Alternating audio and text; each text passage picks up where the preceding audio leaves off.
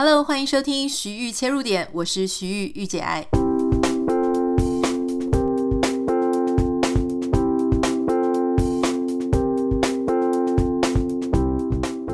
Hello，欢迎收听今天的节目。其实本来上个礼拜呢，我们还有多一集。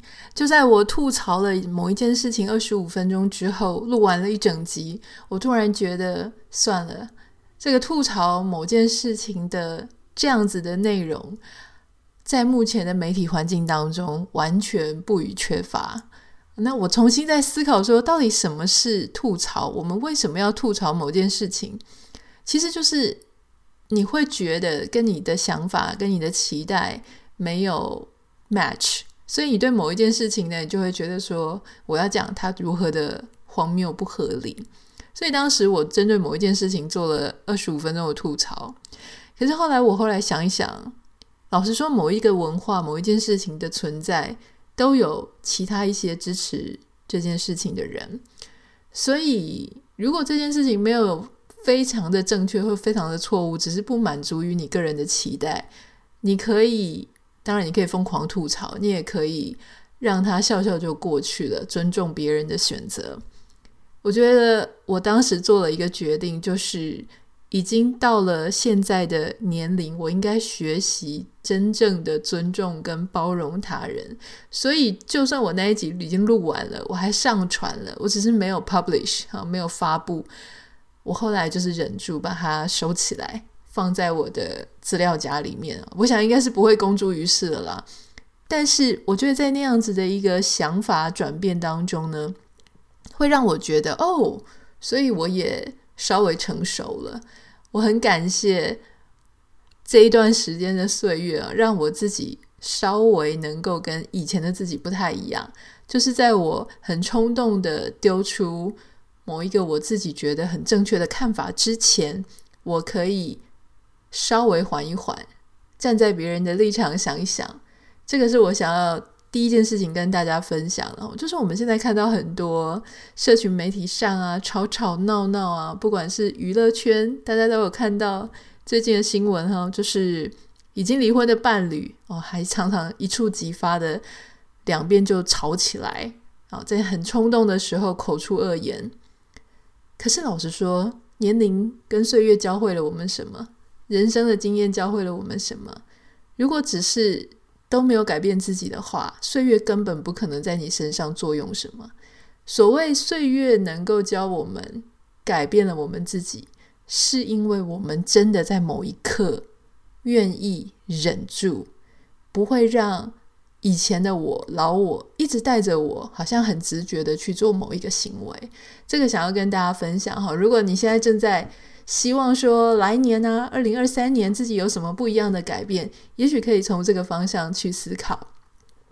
今天想跟大家分享的呢，是美国这个礼拜进入一个非常重要的节日哦，就是感恩节。你可能知道，在美国呢，很多人哦，感恩节啊、圣诞节啊，好像都会。很多家人聚在一起啊，是美国的大节日。可是我记得我刚刚来的时候呢，我对感恩节真的是丝毫没有半点了解。我只知道他要放假，而且他在一个很奇怪的时间是礼拜四。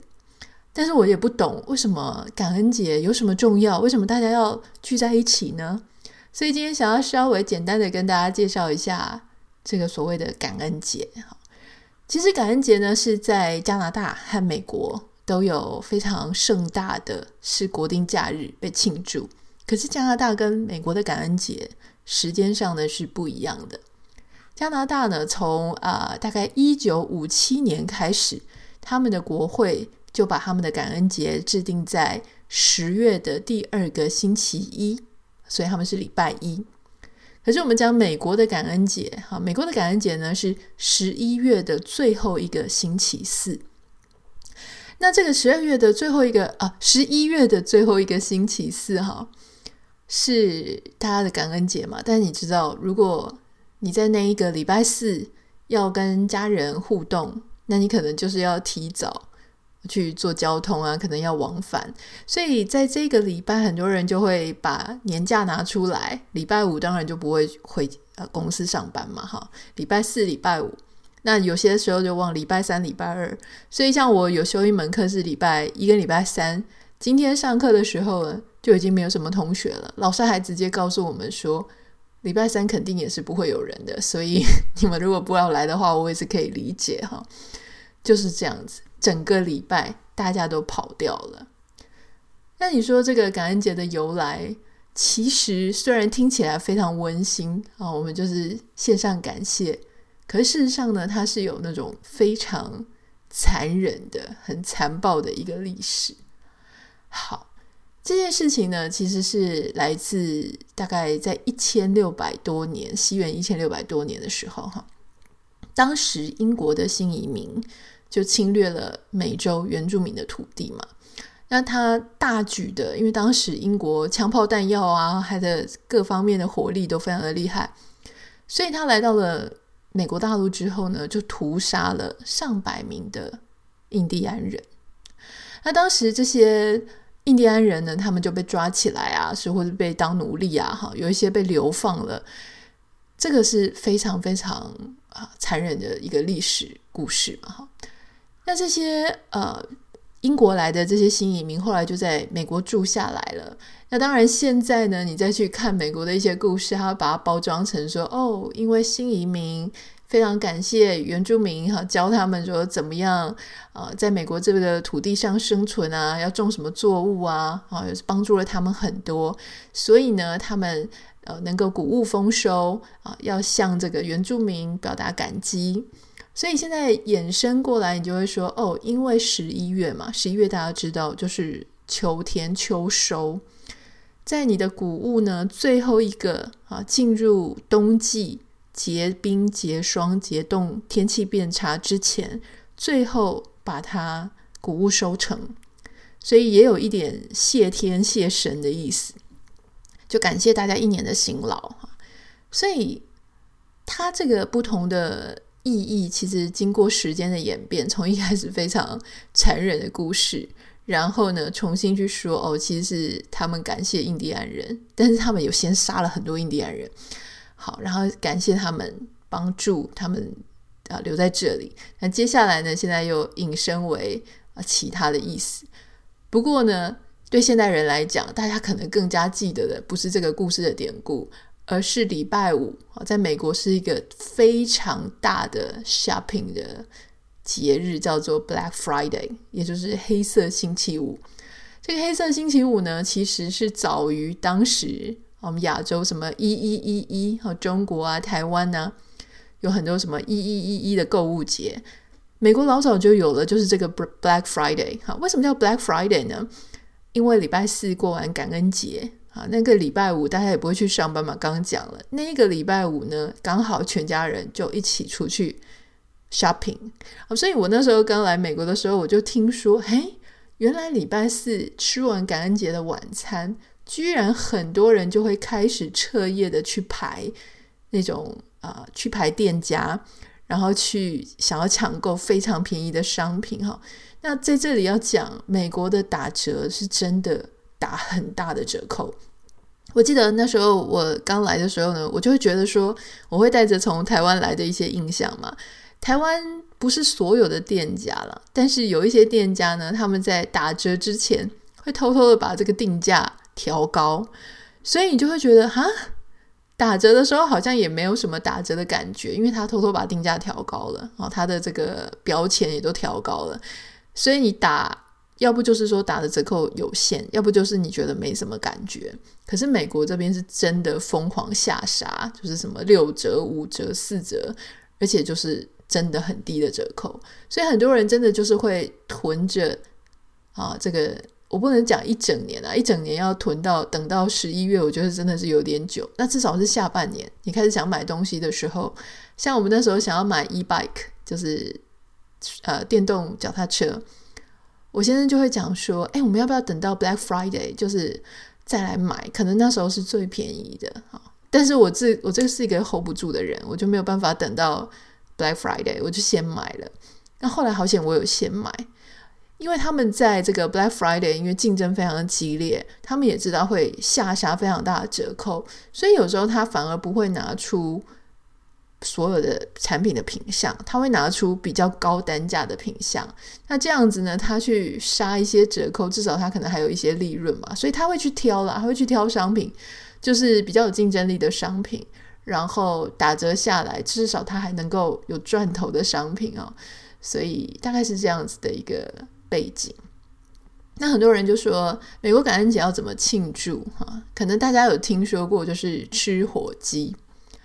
确实，我们这边到十一月开始，哈，甚至是十一月中开始，你就会看到超市里面放好多好多超巨大的一整只鸡，在冷藏冷冻室那边，哈，冷藏室的冷藏柜那边，那它真的是很大。你一定要那种大烤箱，就是镶嵌在墙壁里的那种大烤箱，你才能够烤的那种火鸡，而且很便宜，好，都非常的不贵啦。因为那个可能就是人工饲养的，所以就是不贵。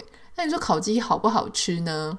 见仁见智。我自己觉得没有我们一般吃的什么土鸡啊，或是肉鸡啊好吃，因为它比较柴一点。可是因为全家会聚在那里，所以火鸡那种大小呢，全家就都能够分得到，它也是一个传统哈。那当然还有很多人说南瓜派，因为这个时候，呃，秋天的时间，美国这边的南瓜真的超级多的。那南瓜一多，你就可能会有各式南瓜的料理，例如说南瓜汤啊、南瓜派啊、南瓜泥呀、啊，好，南瓜什么什么的，就是有各种南瓜的料理。那在这个时间点上呢，呃，会跟圣诞节做出一些区隔。好，你说，诶，感恩节难道也有自己的装饰吗？要怎么样装饰家里？确实有哦。如果你有来过美国，或是说你在杂志上或者在 Instagram 上、Pinterest 上面看感恩节的布置，你会发现感恩节的布置其实不是圣诞节那样子。哈，感恩节的布置是以橘色、呃，橘色、橙色。大地色系为主，好，那它会有一种秋天的感觉，所以我们家门口呢就插了一个标志啊，就是一个秋收很多农作物啊、谷物，就是那样子的一个标识哈。感恩节一直到十一月底，就是感恩节过完之前，其实应该都还是算是秋天。那秋天的这些嗯经典的这些布置呢，就包含。有一些呃稻穗啊、谷穗呀，哈，就是那种干的那种谷物，或是南瓜，你会在桌子上摆很多很多的南瓜。那你可以摆真的南瓜，你也可以摆玻璃的啦、塑胶的啦，哈，就是有各式各样的。还会摆一些枯树叶，枯树叶呢，大概就是像枫叶，黄色啦转红色啦这样子之类的。你当然可以买真的，也可以买假的。但很多人还会放一些，就是啊、呃，橘色的蜡烛啊，或是白色的蜡烛，或是一些比较大地色系的。那在这个时候呢，你就比较不会放什么红色或绿色，因为红色跟绿色它其实是圣诞节的颜色。所以当整个感恩节过完之后，这个时候呢，才正式进入到圣诞节的布置。所以你就会说，很多人说美国啊，或者是西方人很有仪式感，因为这整个时间点上是不一样的哈。如果你还记得我们前面有跟大家介绍 Halloween，Halloween 它是十月嘛，所以十月初开始，你就会为这个万圣节去做布置。万圣节是黑色的、紫色的跟橘色的，那感恩节呢就是橘色的大地色系的哈。也许有一些人还会摆一些松果之类的。但是感恩节结束之后呢，你的圣诞树就可以拿出来了，然后从红色的、绿色的、暖黄色的灯啊来去做布置。所以整个美国在年一年到尾的时候呢，其实真的是非常的热闹，而且大家非常的忙。然后你说那些布置到底要收到哪里去呢？很多人会收到车库里，那当然也有很多人会去租那种一个货柜。然后去当储藏空间，那这边的私人储藏空间非常的流行啊，就是很多人都会去租储藏空间，里面就会放各式各样的杂物。